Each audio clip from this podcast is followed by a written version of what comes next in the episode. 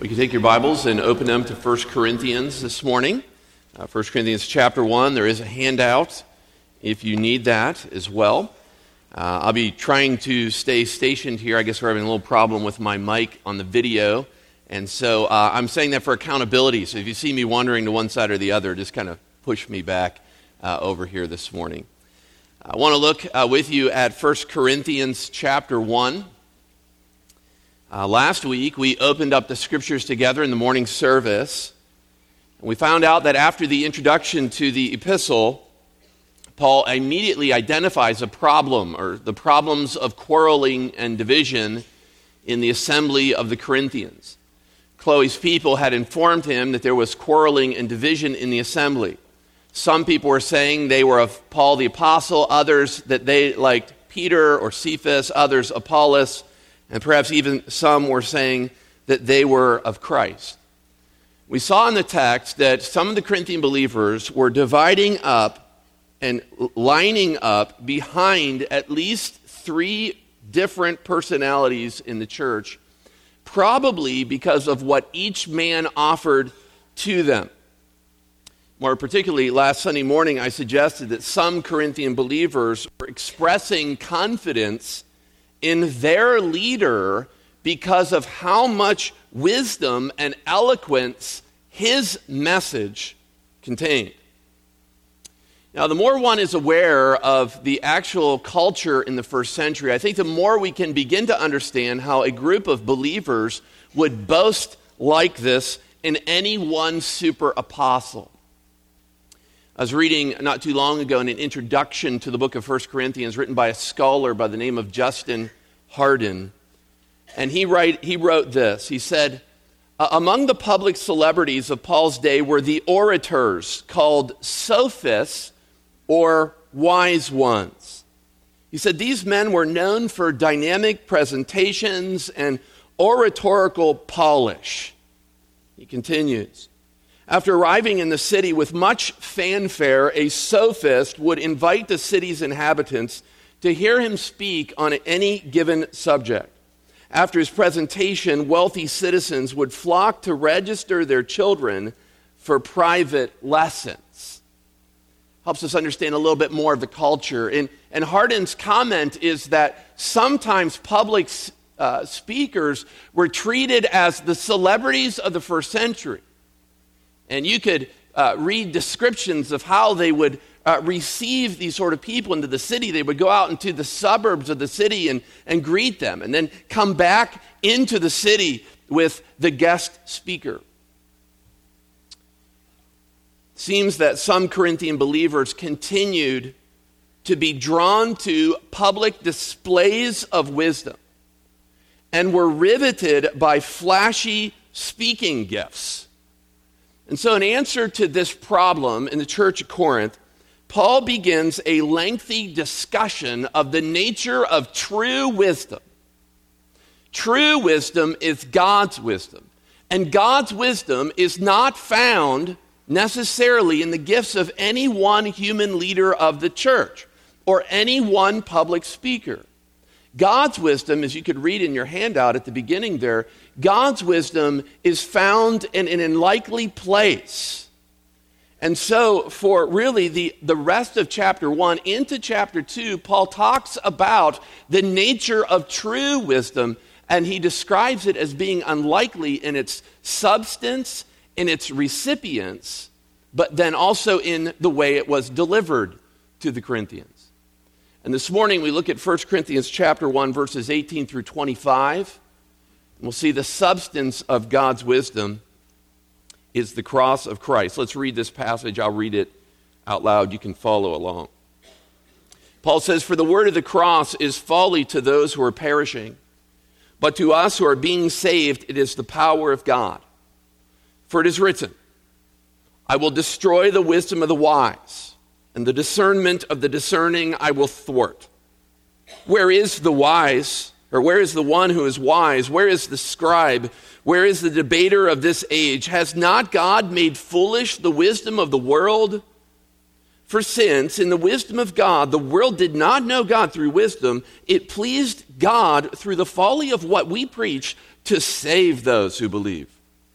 For Jews demand signs, and Greeks seek wisdom, but we preach Christ crucified, a stumbling block to Jews and folly to Gentiles, but to those who are called, both Jews and Greeks, Christ, the power of God and the wisdom of God. For the foolishness of God is wiser than men, and the weakness of God is stronger than men. In This passage, Paul will describe the very substance of God's wisdom as being found in the cross of Jesus Christ.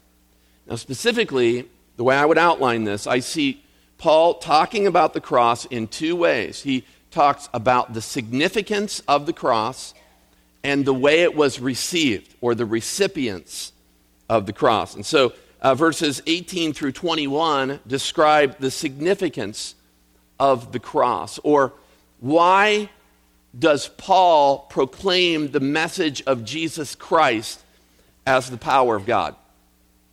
Now, in your Bible, there's a very interesting thing that sometimes in, in our English translations we don't pick up on very easily. I want you to see. In verse 17, just before this, uh, Paul says, For Christ did not send me to baptize, but to preach the gospel, and not with, and in the original, he gives two words here words, wisdom. Uh, Paul did not use words of human wisdom. Instead, verse 18, he used word cross, the word of the cross. If the Corinthian believers had been putting some sort of pressure on Paul to become more eloquent in his speaking, he says, I, I deliberately have chosen not to use human wisdom in my message to you, but to portray Jesus Christ crucified in my message to you. So that is why the cross is so significant to Paul. The reason why he proclaimed it is found in verse 18. Verse 18 is the reason why the cross was a significant part, or the significant part of Paul's message. Look at verse 18. It says, For the word of the cross is folly to those who are perishing, but to us who are being saved, it is the power of God. And so if the Corinthian assemblies cornered Paul and they said, Well, why do you always talk about the cross in your speaking and in your public, you know, uh, preaching? He would say, Because it's God's power. Okay, that's the reason why Paul proclaims the cross. But why does Paul use the cross here? Some one of the pastors who remain nameless this week, asked me this question on Friday, and it threw me into a tailspin for the next two days. Why the cross if we're talking about power? Okay. Th- that probably wouldn't have been the way I would have described the cross. If I were to describe the cross in relation to God, I might use it to describe the sacrifice of God. Or the love of God. When I think of the cross, right, I think of God's great sacrifice. He gave his son. I think of the love of God, that Jesus would die for us. When I think of the cross, I might even think of the weakness of God, the weak thing of God. I don't think of power. If I were to describe the power of God, you know what I would use? Change lives by the power of the Holy Spirit, or better yet, the resurrection. Now, that's power, right? Are you with me on that one? That's the power of God. So, how could Paul say that the message of the cross is the power of God? Well, that's what he tells us. That's what he explains in verses 19 through 21. How is the cross the power of God. Just keep reading in your Bible. And in verses 19 through 21, Paul gives the justification for how he could say the cross is the power of God. Look with me in verse 19. It says, For it is written, I will destroy the wisdom of the wise, and the discernment of the discerning I will thwart. I think Paul gives two justifications for seeing the cross as the power of God.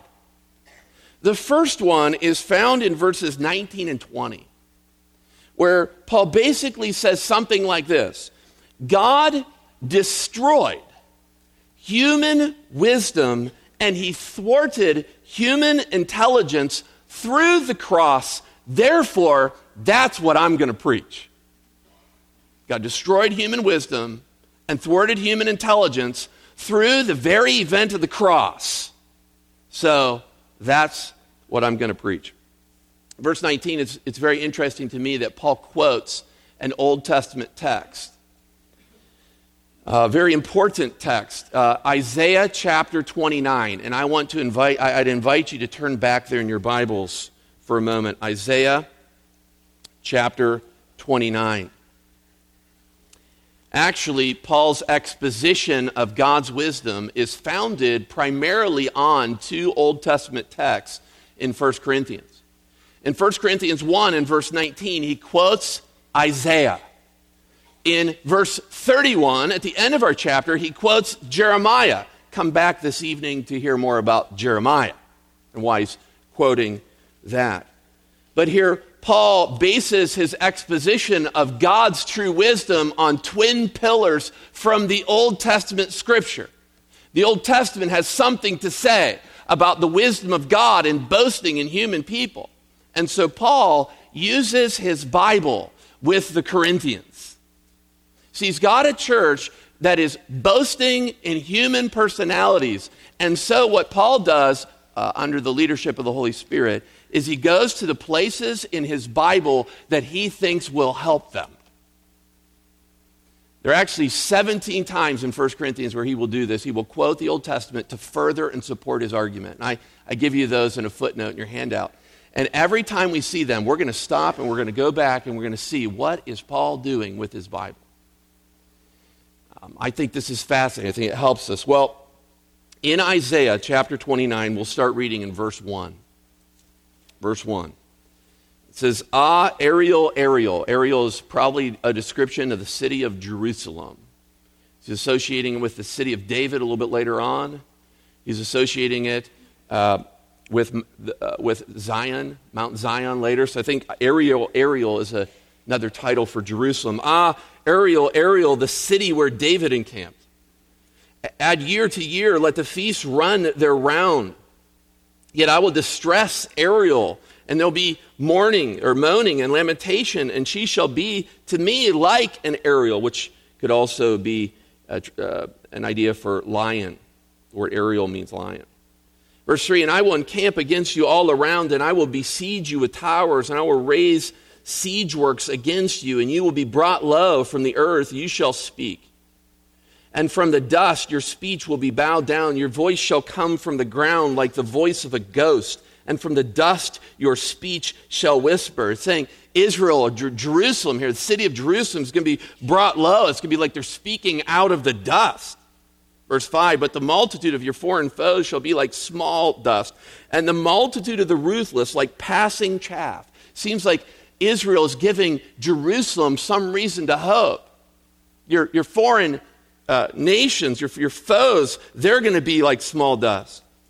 And in an instant, suddenly you'll be visited by the Lord of hosts with thunder and with earthquake and great noise, with whirlwind and tempest and the flame of a devouring fire. And the multitude of all the nations that fight against Ariel, against Jerusalem, all that fight against her in her stronghold and distress her, uh, she shall be like a dream, a vision of the night. And when a hungry man dreams, and behold, he is eating, and awakes with his hunger, not satisfied, or as when a thirsty man dreams, behold, he is drinking, and awakes faint, with his thirst not quenched, so shall the multitude of all the nations be that fight against Mount Zion. Astonish yourselves and be astonished. Blind yourselves and be blind. Be drunk, but not with wine. Stagger, but not with strong drink Verse 10 For the Lord has poured out upon you a spirit of deep sleep, and has closed your eyes, the prophets, and has covered your heads, the seers. And the vision of all this has become to, to you like the words of a book that is sealed, When men give it to one who can read, saying, Read this, he says, I cannot, for it's sealed.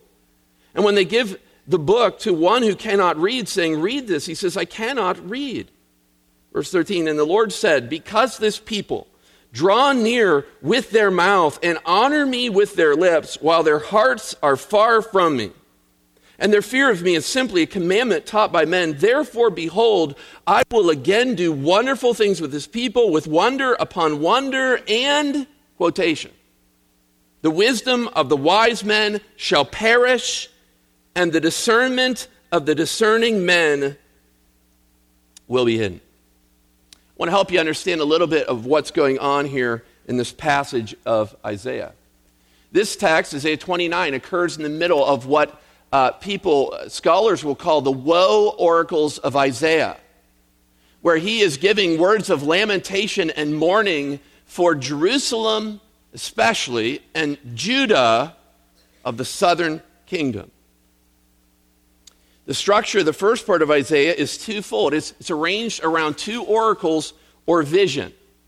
In the first oracle that we just read in verses 1 through 8, God will deliver Israel physically, or will deliver Jerusalem physically. He will come to their aid and help them, despite the fact that they have been relying on, and catch this, human alliances with countries like Egypt. What you need to know to understand Isaiah 29, you know, we read that passage, it's kind of hard to understand, is that Jerusalem is just about ready to be besieged by the kingdom of Assyria. And with this great threat on the city of Jerusalem, Assyria has been wiping out various cities north of Jerusalem. They're coming down to Jerusalem. But with this great threat, Jerusalem turns to an alliance. They put confidence in a human nation, Egypt, to deliver them. And so God, through the prophet Isaiah, basically says Egypt isn't going to help you all of your false alliances are going to be stripped away, and the only thing or person who will deliver you will be God Himself. God Himself will do this. I think that verses 1 through 8 are primarily fulfilled in the Old Testament. You could read about it in 2 Kings chapter 19, where Assyria is ready to capture Jerusalem, and on one day, in an evening, the angel of the Lord goes through the host of Assyria and wipes out or kills 185,000 soldiers. So in this Old Testament text, Isaiah says, don't trust human power. Egypt can't help you. The only one who can is God. But then in verses 9 through 14, you have the second oracle or vision here where Isaiah describes Jerusalem's need for spiritual deliverance. Now, not only need to be saved physically, but spiritually, because they are blind and they're spiritually insensitive. Look at verse 10. For the Lord has poured out upon you a spirit of deep sleep. It's so bad for the inhabitants of Jerusalem, it's like they're, they're in a coma completely insensitive to the revelation of God. They've been taught by the prophets and the religious leaders of Jerusalem to say all the right things, but their hearts are far from God. You see verse 13 we read? And the Lord said, Because this people draw near with me with their mouth and honor me with their lips, while their heart is far from me. They've taught everything to say. They've got the right words but they don't have power. God is going to come and he's going to wipe away their false alliances. And then in verse 14, the verse where he quotes from in 1 Corinthians, he says that he's going to do wonderful things among them. You see that in your Bible? Wonderful things among them. Now, I might think that this would describe the, the, the awe and the shock that God would do in judging them. But that's not how I read this verse in verse 14, after all of their alliances, all of the things that they used to trust in are not going to help, then God will come and he'll do a wonderful thing among them. Now, he doesn't tell us what the wonderful thing is. but he does give us the results. When I do my wonderful thing among you, the result is the wisdom of the wise will be destroyed, and the intelligence of the intelligent people will vanish away. What their kings, their advisors, what the prophets and religious leaders, what the brightest of their military intelligence, what their foreign alliances offered will be taken away by God, smashed, and will vanish away like smoke. And then God Himself will come and deliver them. So go back to 1 Corinthians. Say, man, that was a long time in the Old Testament. Yes, it's good. Go back to 1 Corinthians. So Paul has a problem with people putting confidence in human leaders and boasting in human wisdom. So he uses a text about God's people relying upon human strength, but then God crushing human wisdom and intervening in a different way. And it's interesting to me that what Paul the Apostle does, I think this text, that Isaiah text, was fulfilled with that way God helped the Assyrians. But in 1 Corinthians, it seems that Paul believes that the cross of Jesus also is God's way to fulfill his promise of deliverance for his people. I mean, most importantly, Paul suggests that at the cross, God again acted to crush decisively those within the world who claim it, that intelligence or wisdom will help them. So look in your Bibles at 1 Corinthians chapter 1 again and verse 18. It says, For the word of the cross is folly to those who are perishing, but to us who are saved, it is the power of God. Verse 19. For it is written, let me ground this in Scripture God will destroy the wisdom of the wise, and the discerning of the discerning he will thwart. I think what Paul is saying is that God did that at the cross of Jesus Christ. When Jesus Christ was crucified, God destroyed human wisdom and he thwarted human intelligence. I think a little bit later on in this text, he'll describe that a little bit more in 1 Corinthians 2 and verse 9. Look in your Bible. 1 Corinthians 2 and verse 9. Actually, verse 8. None of the rulers of this age understood this. For if they had, they would not have crucified the Lord of glory. Paul's making the case in 1 Corinthians 2 8 that the brightest minds of the first century did not understand God's wisdom. And that is demonstrated at the cross of Jesus Christ. For it was the brightest minds, the rulers, the Roman rulers, the Jewish rulers, who were active in crucifying Jesus. Paul says, You, you, you want me to prove that the best intellects in our world don't understand God's wisdom? Look at the people who crucified Jesus. They claim to be so smart. They claim to be full of wisdom, yet they were the very ones who crucified Jesus. They just don't get God's wisdom. And so I think in chapter 1, what's going on here is Paul saying the cross is God's wisdom and power smashing tool. Okay? Okay, now go back to verse 20. For that, in verse 20, he asks these three questions, which I take as a taunt of the wise people in this world. Paul loves to issue uh, taunts over things Jesus has been victorious over. He'll often use the word where, like he does in this text. Three times he repeats the question, where? Where are they? Where are they? Where are they? Does that in 1 Corinthians 15 as well. Well, uh, 1 Corinthians 15 is, as well. Where is the sting of death? Where is the victory of death? Taunting death. But here, it's wise people. He says, Where is the wise one? By this, Paul means, where is the philosopher or the one who prides himself in wisdom?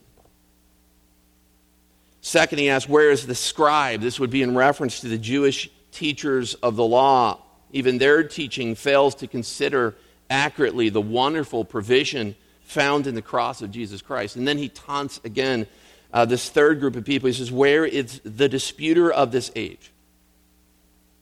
Here, Paul confronts the skilled orator or the public debater. And although these three types of people were perceived as professional experts, they all failed to consider the splendid provision of the cross of Jesus Christ.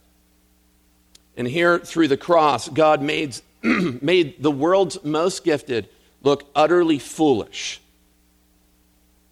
And so you ask Paul, why do you preach about the cross all the time? I think he would say that he proclaims it because through the cross, God powerfully refuted, destroyed human wisdom, and he rejected human intelligence. But then the second reason is right after that in verse 21, and it'll help us understand what I've been talking about even to this point a little bit better. In verse 21, the second justification for Paul saying the cross is a power of God is he preaches the cross because with it, God did something that human wisdom and human intelligence could not do. With the cross, God delivered or saved those who believe. Look at verse 21 now in your Bible. For since in the wisdom of God, in God's wise plan, the world did not know God through wisdom, through human wisdom.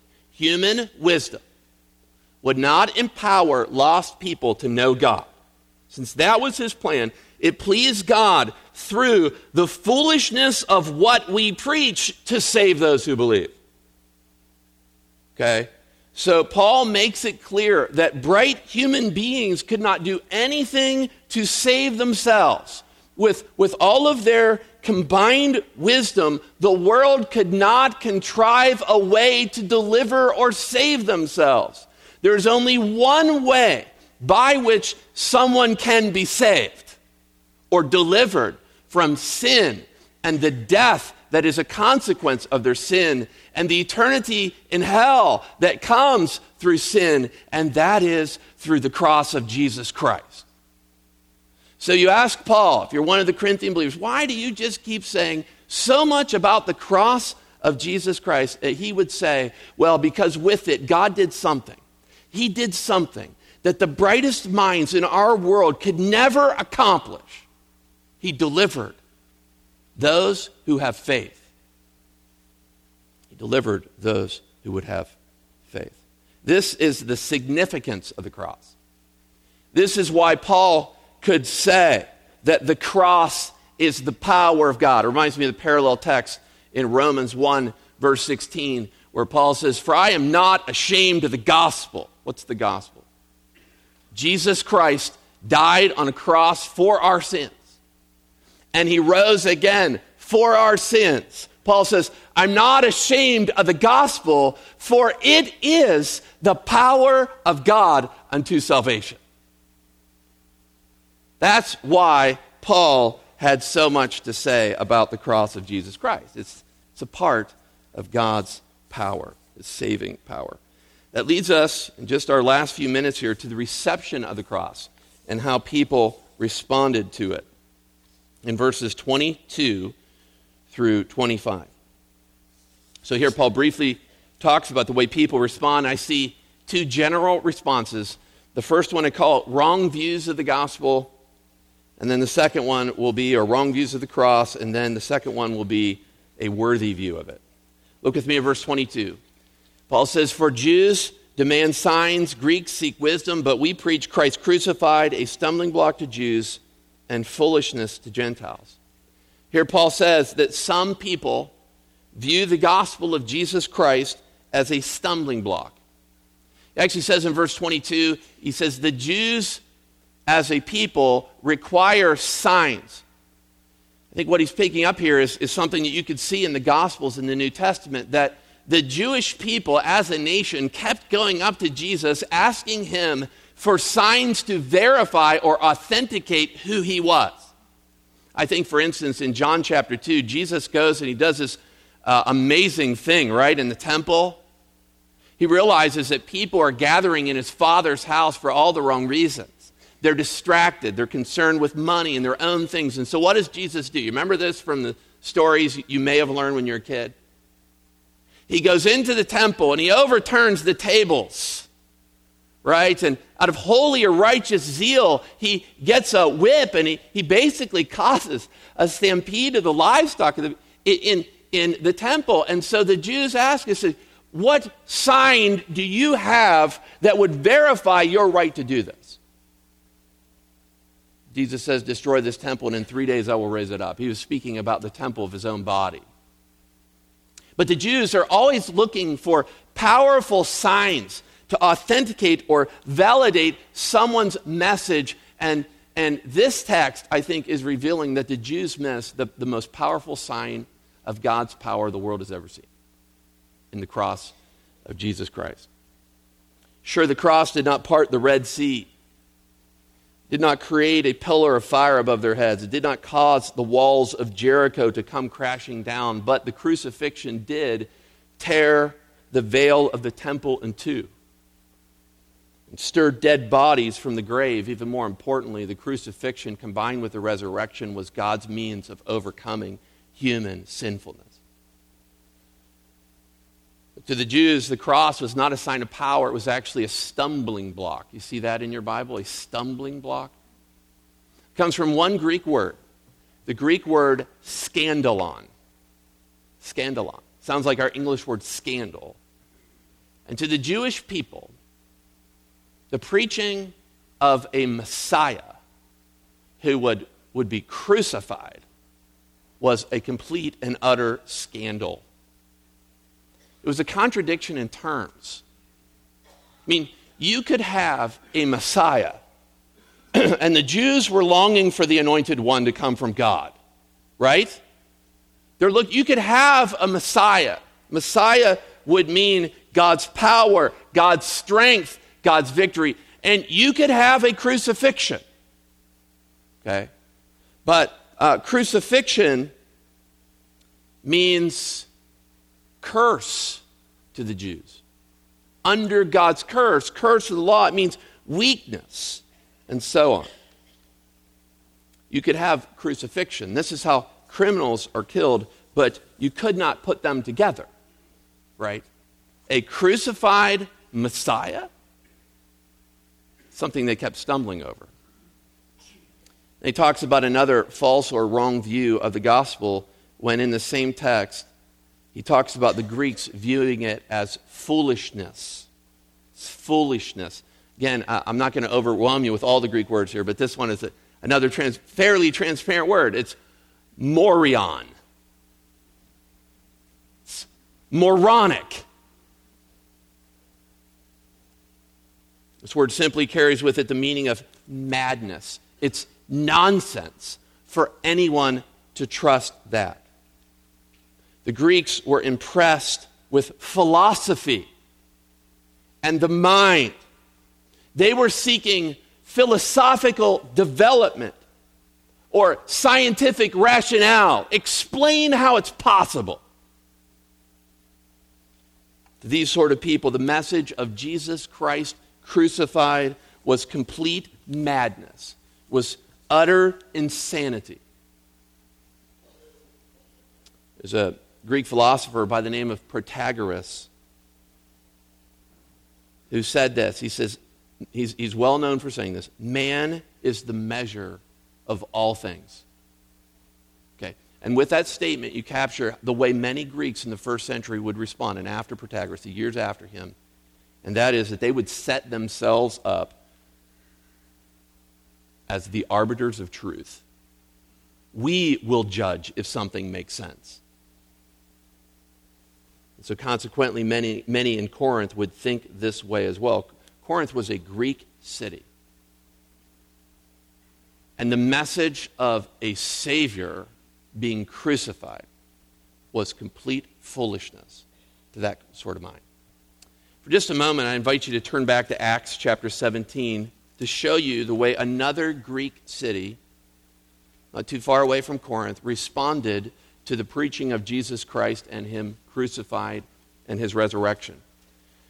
Remember Paul in Athens, he's preaching to this uh, very high, polished society. They're boasting in all sorts of different gods. In Athens, Paul goes up into Mars Hill. When he's there, he begins to tell them about the true God. Look at Acts 17, verse 22. It says, So Paul, standing in the midst of the Areopagus, said, Men of Athens, I perceive that in every way you are very religious. For as I passed along and observed the objects of your worship, I found also an altar with this inscription to the unknown God.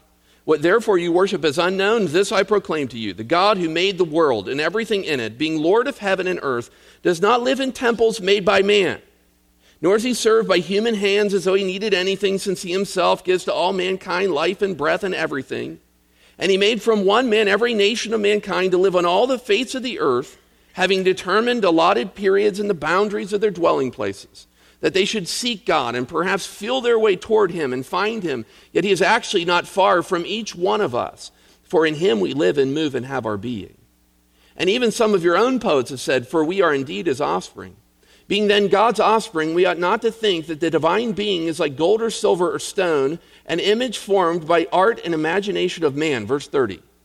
The times of the ignorance God overlooked, but now he commands all people everywhere to repent because he has fixed a day on which he will judge the world in righteousness by a man whom he's appointed. And of this he has given assurance to all by raising him from the dead.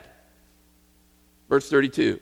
Now, when they heard of the resurrection of the dead, some mocked. How would a Greek mind respond to the message of a crucified Savior for the sins of his people and someone being bodily resurrected from the dead. Some believed, but many mocked. Like to ask this question how uh, Dr. Olula, one of my former mentors, would ask this question. He would always ask the question in Athens. He would say, When did the dust fly at Athens? The answer is when Paul talked about someone being resurrected from the dead. What is this man saying? The Greek people in Athens begin to mock. They mocked, perhaps here, because it did not make sense to their well educated minds. Go back to 1 Corinthians chapter 1 for a moment. and We'll wrap up this text as you do that, I want to make just a few moments of application. I say some things never change.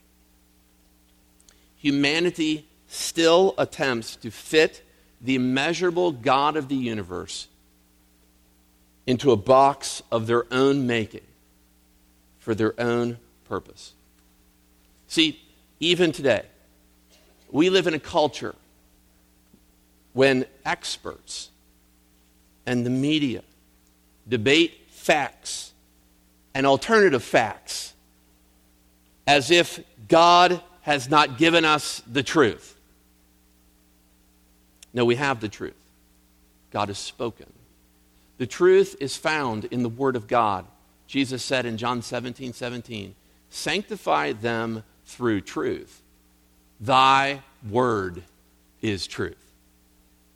We have truth, we have facts It comes from God. He has spoken. These are the facts. But we also see this in the greater church where people, even believers, sometimes long to control or contain God for their own purposes. Some contemporary believers are adjusting the scriptures in order to fit their theology. This past week, I was listening to um, Al Mohler in um, a podcast called The Briefing, and he was describing something I've been aware of for a while, but it was very interesting as he described it. It was based off of a, an article in the National Review. It was a review of two divinity schools Duke Divinity School and Vanderbilt Divinity School. And what he suggested in the article is he said many divinity schools are now sending down policies to their teachers and their students about how they should refer to God. They require students to avoid using masculine language when referring to God. instead to use inclusive language. They do not want their students or professors any longer to use the pronouns he or him in referring to God. Instead, or himself. Instead, you should say God or God self, not himself. This really comes out of a Christian feminist movement that started in the 70s and now in some of our Christian schools and seminaries. People are saying you should translate the Lord's Prayer this way. Don't say, Our Father, which art in heaven. Say, Our Mother. Or as the very guidelines of Duke Divinity School say, say, Our Parent, which is in heaven.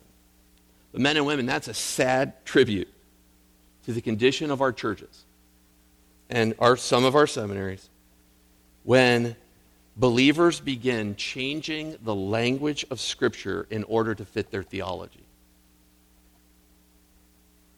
Instead, God has every right to communicate in whatever way He chooses. And He did.